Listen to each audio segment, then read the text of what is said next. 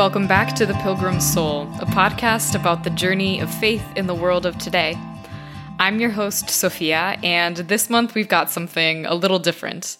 Uh, Julie and Adriana have both welcomed new babies in recent weeks, their sons Pat and Paul. So we're going to share a talk that I recently gave at the Catholic Chaplaincy of the University of Cambridge on the neuroscience of ruptured relationships and restoring communion. But we'll be back next month with a regular episode. And until then, please pray for these newest members of the Pilgrim Soul family. The entire world is at war and in self-destruction. Pope Francis recently spoke these words during a conversation about the ongoing crisis in Ukraine. He was certainly referring to the nearly fifty ongoing armed conflicts in the world, in Myanmar, Sudan, the Holy Land. But he also referred to the self-destruction of our decadent society, the violence in our homes and in our streets, the conflict in our offices and governments. The entire world, he said, is at war and in self-destruction. And where is Christ? Where is the Lord who came that we might have life and have it in abundance? We heard in today's gospel his promise to his disciples, "Peace I give you, my peace I leave to you." At every celebration of the holy sacrifice of the Mass, the priest repeats these words to us. But gazing at this world at war, it may seem that these words are hollow, that Christ's promise to be with us to the end of time is empty. But when the Word of God strikes us in this way, when it moves our hearts with this burning question of, "Where are you, Lord? Is this true?" it's not a sign that Christ has failed us. It's a sign of our need for conversion.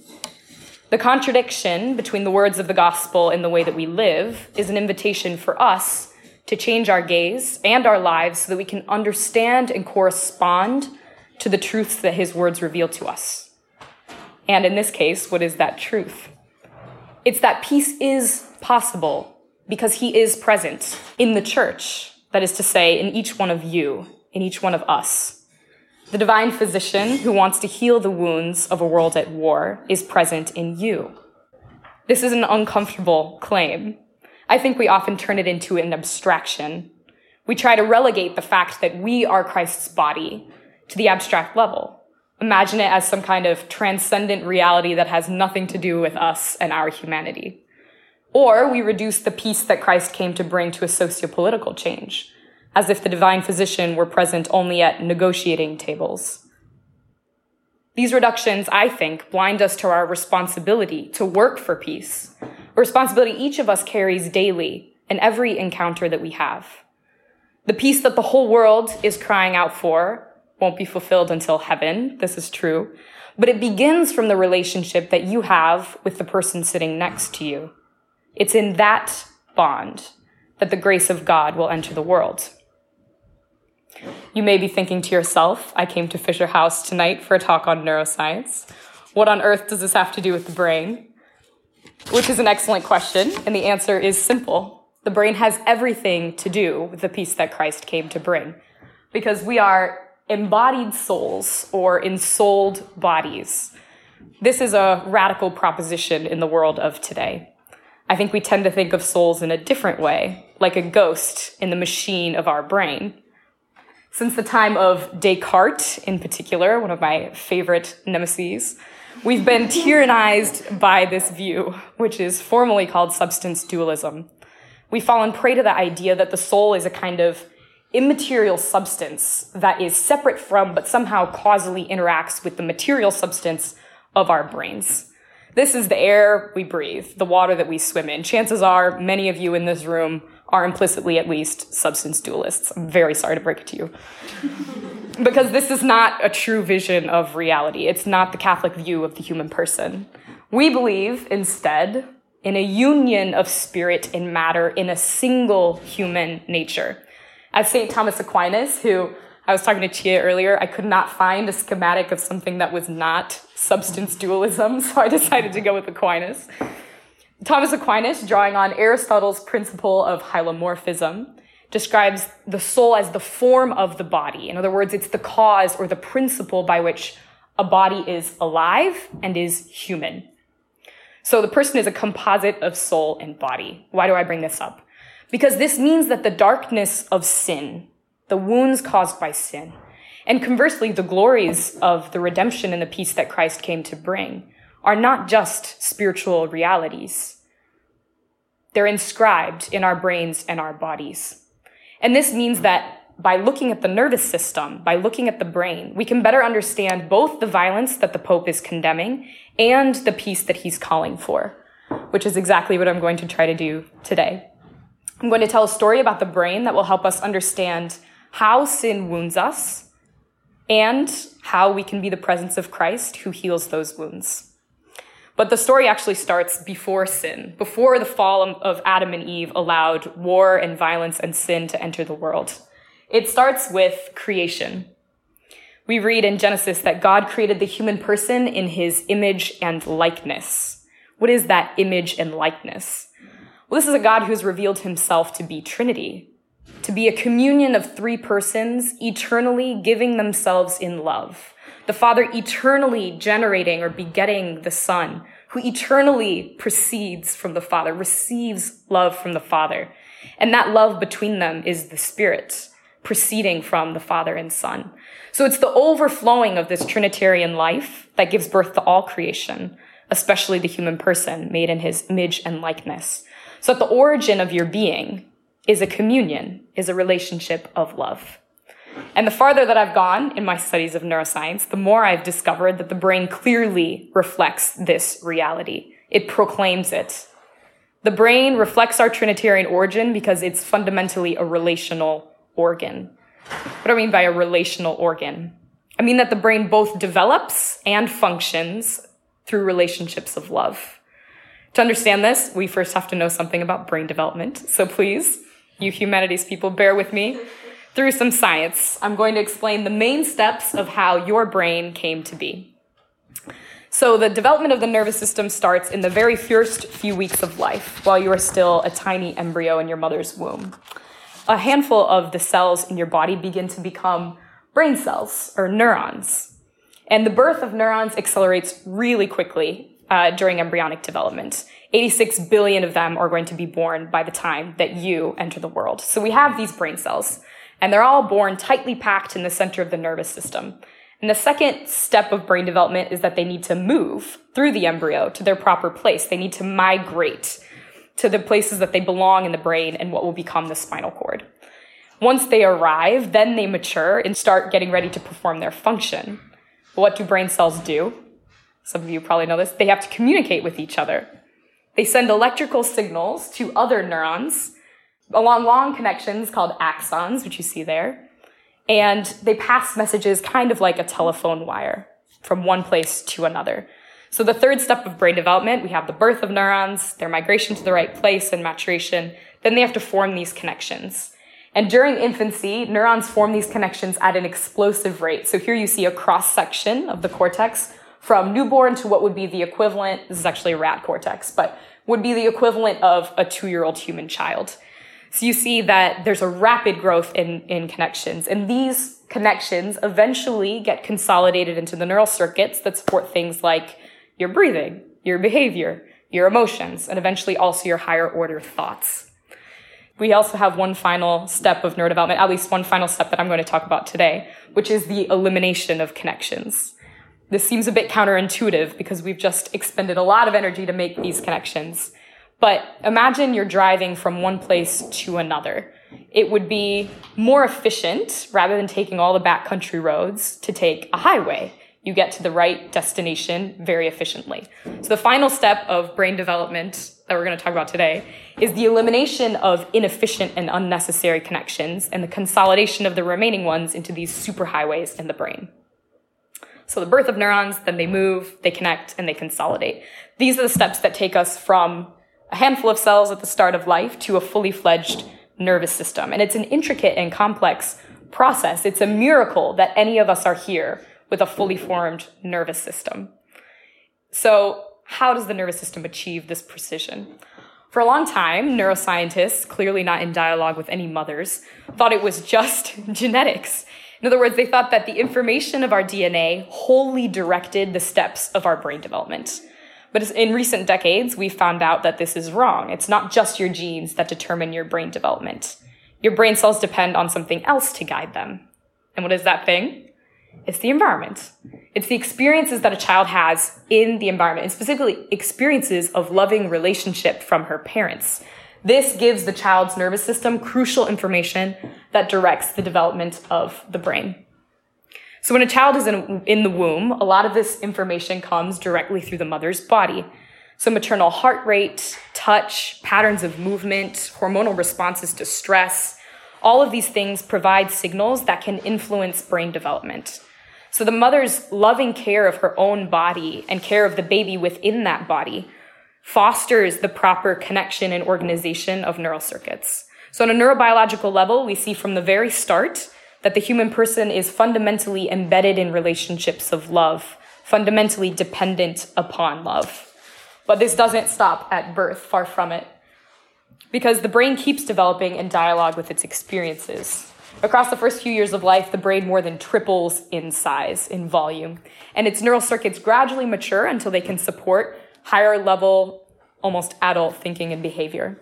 And again, the signals that drive this growth and maturation are the cognitive and social stimulation that a child receives from her loved ones. So because of this fact, because of our developmental history, that relationships drove the development of our brain, our brain is fundamentally programmed, if you want to use that metaphor, which is not a metaphor I generally endorse, it's programmed to rely on the brains of others in order to do what it should. So your memory, for example, depends on the stimuli of the faces of other people in order to recall what it would otherwise forget. Or your attention depends on the gazes of others to serve as a scaffold that would suppress irrelevant thoughts that would distract you. Not to mention your emotional networks, which are exquisitely tuned to the states of other people. Or your top-down control of your behavior, which draws great strength from the example and accompaniment of other people. Of course, none of these capacities are reducible to the brain. They are also psychological and even spiritual. But the regions of the brain that are involved in and support things like memory, attention, emotion, self-control, they depend on our social embeddedness to do what they're meant to do. So we see that in the depths of our neurobiology and the development and the function of the brain, a reflection of the truth of our being, that we're made in and through relationships of love, in the image and likeness of a God who is Trinity. And therefore, that interdependence, dependence, embracing our dependence on other people, is the path to our flourishing. But of course, we also know that sin entered the world.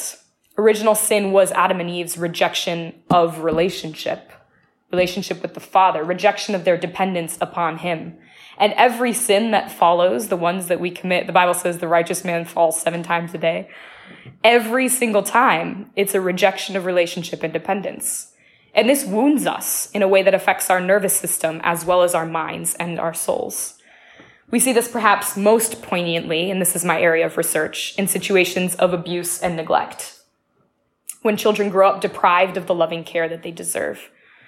Because remember, our nervous system depends upon experiences in order to develop. And so abuse and neglect early in life can change the trajectory of the maturation of the brain. To understand how this happens, think of the parent of an infant. When his or her baby cries, the parent will pick them up and soothe them and ensure that the, the child knows that their needs are being met. This will shut down the stress response of the infant. It communicates to the baby's nervous system, you're safe. So the stress hormone levels can fall and the brain activity can shift from this high alert state to a more regulated one. But what would happen if the child was ignored by the parent, or if the parent treated the, the child with cruelty? And not just once, but systematically over a period of time. Well, the child's brain wouldn't receive the signal that the child was safe, because she's not. And so it would remain on this sort of high alert status. And there's evidence that over time, this can change the size and activity and connectivity of certain regions of the brain. For example, the amygdala, which plays, among other things, an important role in our awareness of the environment and of our emotions. The amygdala seems to have higher baseline activity in children who have been maltreated. In other words, when the child is at rest, there's more activity, there's more communication happening in this region of the brain. So the experience of violence seems inscribed in the biology of these children's brains.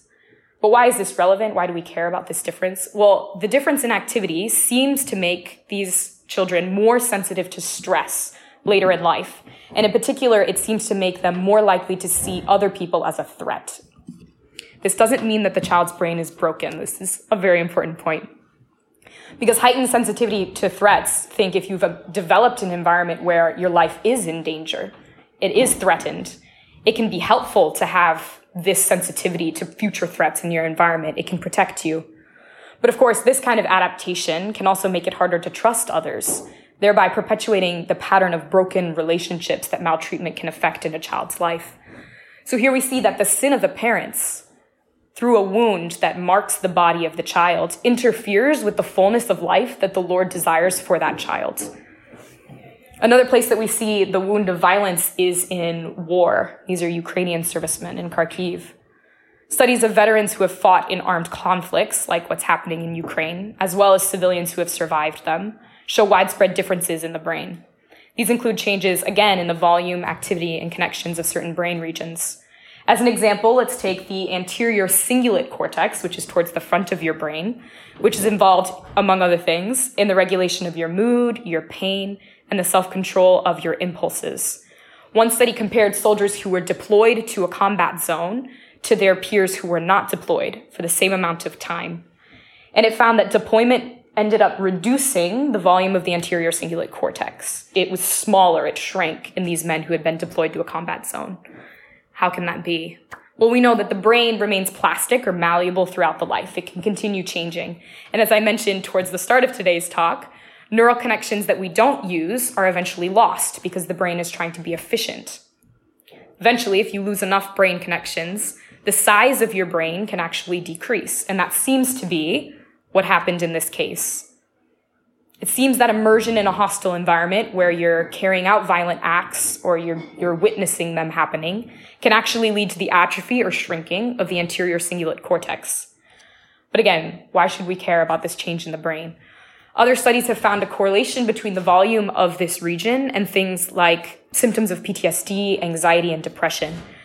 So there seems to be a pathway. There are many contributing factors, but there seems to be a pathway that passes through the biology to the kinds of mental health difficulties that veterans often face.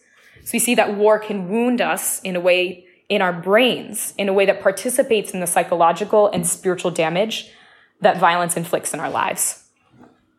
A third and final place that we see the wound of broken relationships in our biology, at least final in terms of what I'm going to cover today, is when individuals are lonely. We are living amid a crisis of loneliness, an epidemic that is that is only getting worse.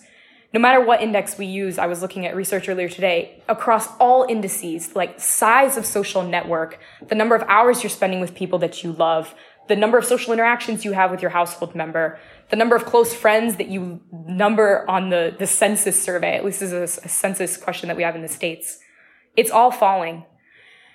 And the Surgeon General just released a report outlining the physical consequences of loneliness on your health, comparing it to smoking fifteen cigarettes daily.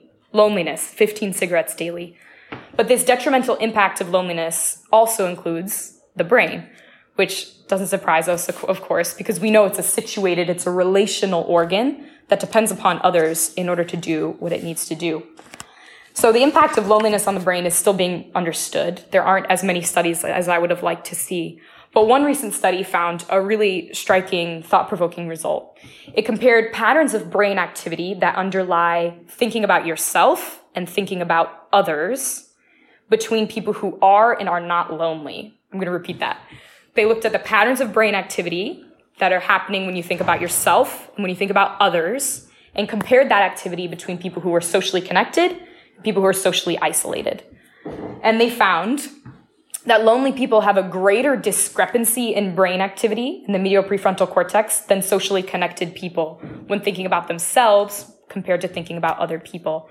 So it seems that the experience of loneliness changes the function of the brain in a way that corresponds to a distorted neural representation of the self, of yourself as somehow alien to other people, as fundamentally different from others. So even in our biology, we can see that loneliness distorts our access to the truth of reality, which is that we are made in and for and through relationships of love. This finding, I think, parallels what happens in situations of solitary confinement, like when people are uh, in prison, subjected to long periods by themselves. Often you'll find that um, these people will start hallucinating, so they'll start seeing things that aren't really there, or uh, dissociating from their identity, so experiencing a breakdown of their self-concept. So again, we see that there's actually a, a loss of our connection to reality and understanding of ourselves and others in the world when we're deprived of loving relationships with other people. So abuse, war, loneliness. But this is not the final word on the world. Adversity and war and loneliness is not the final word on the world, because sin has been conquered. The Lord has redeemed us, and his victory will not be complete until he comes again, which hopefully is soon. But his grace is already operative in the world. Operative, as I mentioned at the start, through us. We are the body of Christ. We are the divine physician in the world, the church. This might seem scandalous to some, and honestly, I think if we're taking it seriously, it should be scandalous. But this is the method of God. This is the method of a God who assumed our humanity in the incarnation in order to save us, and established a church to be his continued presence in the world. He continues to act, but he's non-competitively transcendent. His action doesn't compete with us. His grace is not opposed to our works. The initiative of the Spirit can take place through our actions. So each one of us can participate in his victory over sin and death. Again, I think we often make this like an abstract thing, or relegate it to the global scene, as if it couldn't happen in this room right now. But peace is a possibility that's presented to us in the smallest details of our daily lives. It's a responsibility that we have in the smallest details of our daily lives. Monsignor Paolo Pezzi, who's the Catholic Archbishop of Moscow, once said, Uh, in a conversation I was listening to about the, the war in Ukraine, that peace begins in the heart by welcoming the peace that is Christ. And he said that those who have the courage to do so become irresistibly contagious. We're asked to welcome the peace that is Christ in the person next to us, in our siblings, our friends, our classmates, the homeless men and women that we pass on the street. Either the presence of Christ changes something about how we treat these people, or we're treating it like an illusion, like an idea, figment of our imagination. So the peace of the world turns on whether or not you say yes to Christ in the person next to you, in loving Christ in the people next to you. So what do we do? Concretely, how can we collaborate in ending the war and self-destruction that Pope Francis rightly says is consuming the world? Well, as a neuroscientist, I think neuroscience can help us here again. Just as it put flesh and bones on our being made in the image of a Trinitarian God and on the wound incurred by our sin, so can it help us see what it means to participate in redemption. And there's certainly many ways to do so, as many as there are people in the world. But I'm going to propose three primary forms that this is going to take in our lives, three ways that we can participate in the peace that Christ came to bring, that I've discovered both in my personal experience and in my neuroscience research. The first is care for children. As I mentioned before, the growth and maturation of a child's brain isn't just dependent on genetics, but on dialogue with the environment, in particular interactions with loved ones. This unfolds through a process known as, in the research, as biobehavioral synchrony, which is the coupling of physiological and behavioral rhythms or patterns during interactions between an adult and a child. And we see this coordination or this coupling in four different domains, broadly speaking. First is coordinated behavior. This is when, if you look at a, a mom and her child, you'll see this happening so clearly. They'll babble back and forth to each other, or look at the same physical object and give it back and forth to one another. These shared behaviors are essential for the formation of an infant's language centers, the development of her abstract thought, and her later social behavior. The second domain is in the heart rate. Just through the sharing of a smile or a gaze, a baby's heart rate regulates itself by matching the adult's heart rate. Isn't that crazy? And this is thought to be important for the development of physiological and emotional regulation in the infant. So she gradually learns by mimicking the mother how to do this on her own. The third domain, these are coordinated endocrine responses. For the non-biologist, that means hormones. That helps the baby's brain learn to regulate her own arousal and stress. And finally, there is some evidence for actual interbrain synchrony, brain-to-brain synchrony. This means that a baby's neurons seem to mimic the patterns of activity of an adult's neurons. And these cortical oscillations, or synchronous dynamics in the cortex, are known to be important for things like attention, memory, and higher order thinking skills. So interacting with infants in the most ordinary, embodied ways supports their growth into who they are called to be. And crucially and beautifully, I think, there's evidence that these kinds of interactions can buffer against the effects of maltreatment. If someone else is perpetrating maltreatment in a child's life, engaging in these interactions with that child can help protect against the impact of that adversity. Now, biobehavioral synchrony, you will not be surprised to know, is most easily achieved between a mother and her infant, or a father and his infant. So I think this supports the fact that the vocation to parenthood is the primary way that we are called to participate in God's ongoing act of creation of the world. But it's not limited to just biological mothers and fathers. We're all called to be spiritual mothers and fathers as well. As Edith Stein says, the soul of a woman is fashioned as a shelter in which other souls may unfold. And as Massimo Camisasca says, to be a spiritual father is to practice the art of bringing the other to the full stature of his or her maturity. So care for children in these ways is something we're all called to do, and not just from a distance through offering spiritual support, important as that is, but tangibly, physically, in the flesh. By interacting with the children around you, by engaging in biobehavioral synchrony, we can participate in the ongoing creation and redemption of their nervous systems. So care for children. The second way that I think we can participate in the peace that Christ wants to come bring is friendship. Friendship, the free love of another person for their destiny, which Saint Augustine, I was gratified to discover, describes as the one thing necessary in this world other than life itself. Isn't that great? So how does neuroscience portray friendship? Well, like with most things in neuroscience, there's a lot that we don't know. But neuroscience seems to show two things. First, that the love of our friends regulates our reward system. The reward system is a set of brain regions that supports your pursuit and attainment of positive things in your environment.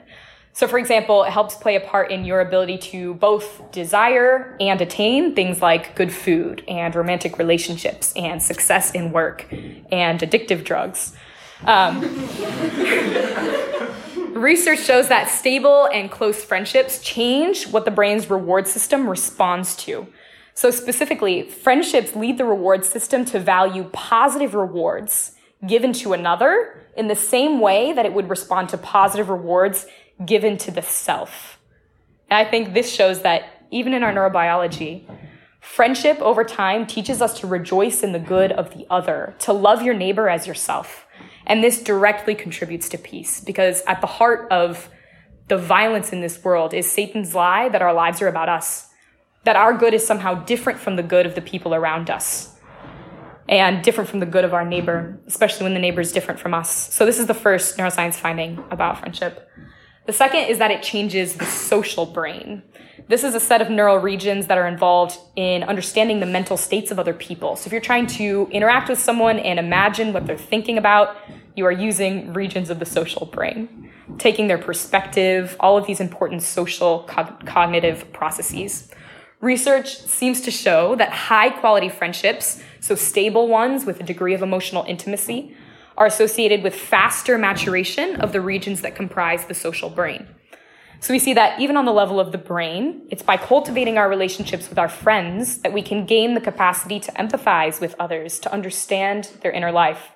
And I think this is part of the Holy Spirit's gift of understanding, coming to see the world a little bit more as God sees it, which I think is a critical element of the work for peace.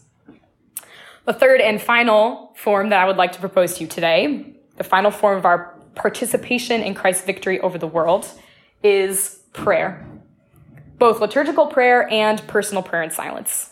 So liturgical prayer is the highest act that any of us can do because it affects our union with God and with one another. Unsurprisingly, maybe, there's little neuroscience research on Christian liturgy as such. For now, but there is research on elements of it, like sharing a meal with other people, habitual repetitive movements, synchronized speech and singing, listening to another speak together, touch and eye contact as we do at the Sign of Peace or did before COVID. The details of the neural correlates of these elements are too extensive for me to get into, so I will not bore you with them, but please ask at the end if there's one that you're interested in. It's enough to say, I think, that by exploring our biology in these moments, we see that the elements of the liturgy have tremendous power to change us, to transform our brains. The rituals create in us, not only in soul, but in body, new memories, new habits, new beliefs and desires, and new bonds of belonging with other people. So just by going to Mass, you're making yourself physically available to the Lord's renewal of your life and the overcoming of the bounds of division that exist between you and the rest of the people in the chapel. Of course, we also believe that the Mass is participation in the passion, death, and resurrection of our Lord, which achieved our eternal salvation. But I think that through the lens of neuroscience, we can see that this is not just, again, with substance dualism, this is not just a spiritual reality that happens on a different level. It's not divorced from your everyday life, and it's not divorced from your body. It reaches into your flesh. It generates newness of life from within, in your community, here and now. And then finally, personal prayer in silence. Prayer, in an often quoted line, is nothing other than raising your mind and heart to God. Or to use another image, one that I love, prayer is opening the door to the Lord who is standing at that door and knocking, as he says in the Book of the Apocalypse.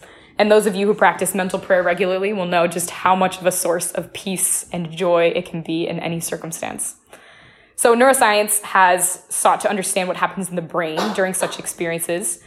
A lot of the studies are of dubious quality, unfortunately, uh, and in part because lots of them operationalize prayer in a really reductive way. But I think that we can still draw a couple conclusions from the literature. And the primary finding that emerges, I think, is that we see the same patterns of brain activity during Christian prayer as we do during interactions with human beings. So specifically, prayer seems to activate the temporopolar region, temporoparietal junction, medial prefrontal cortex, precuneus. You don't need to know those names. These are regions of the social brain that I mentioned earlier when talking about friendship. So in other words, the brain seems to participate in our dialogue with the triune God in a similar way as it participates in our dialogue with friends and loved ones. This might scandalize non-Christians. In fact, when this paper came out, it did scandalize non-Christians, who saw this as contradicting the transcendence and divinity of a deity, that the brain activity should, should be different. But to us Christians, of course, this seems eminently reasonable, because we believe in a God who took a human form, a human face, so that we could encounter him and befriend him. And so that friendship might be what restores us to our eternal destiny. Okay, what does prayer have to do with peace? Well, the heart of every Christian prayer is, in the final words of the Book of the Apocalypse, Apocalypse, "Come, Lord Jesus, come, Lord Jesus." Every true gesture of prayer is asking the Lord to come save the world, not just to save ourselves. And one of my favorite lines, Luigi Giussani says, if prayer is not begging for Christ to come to the whole world, it's not prayer, it's individualistic pietism. So every time we pray, no matter what it's about, we're interceding on behalf of the whole world. We're going with confidence before the throne of grace to beg him to heal our wounds of violence and war and division. It's in this practice, I think, that we discover that our greatest joy is in imitating Christ, in giving our own lives for the salvation of the world. So in summary, we've seen today that our brains reflect the truth of our origin in the heart of the Trinity. They illustrate that we were created from the beginning in a relationship of self-giving love. And that's what our destiny is.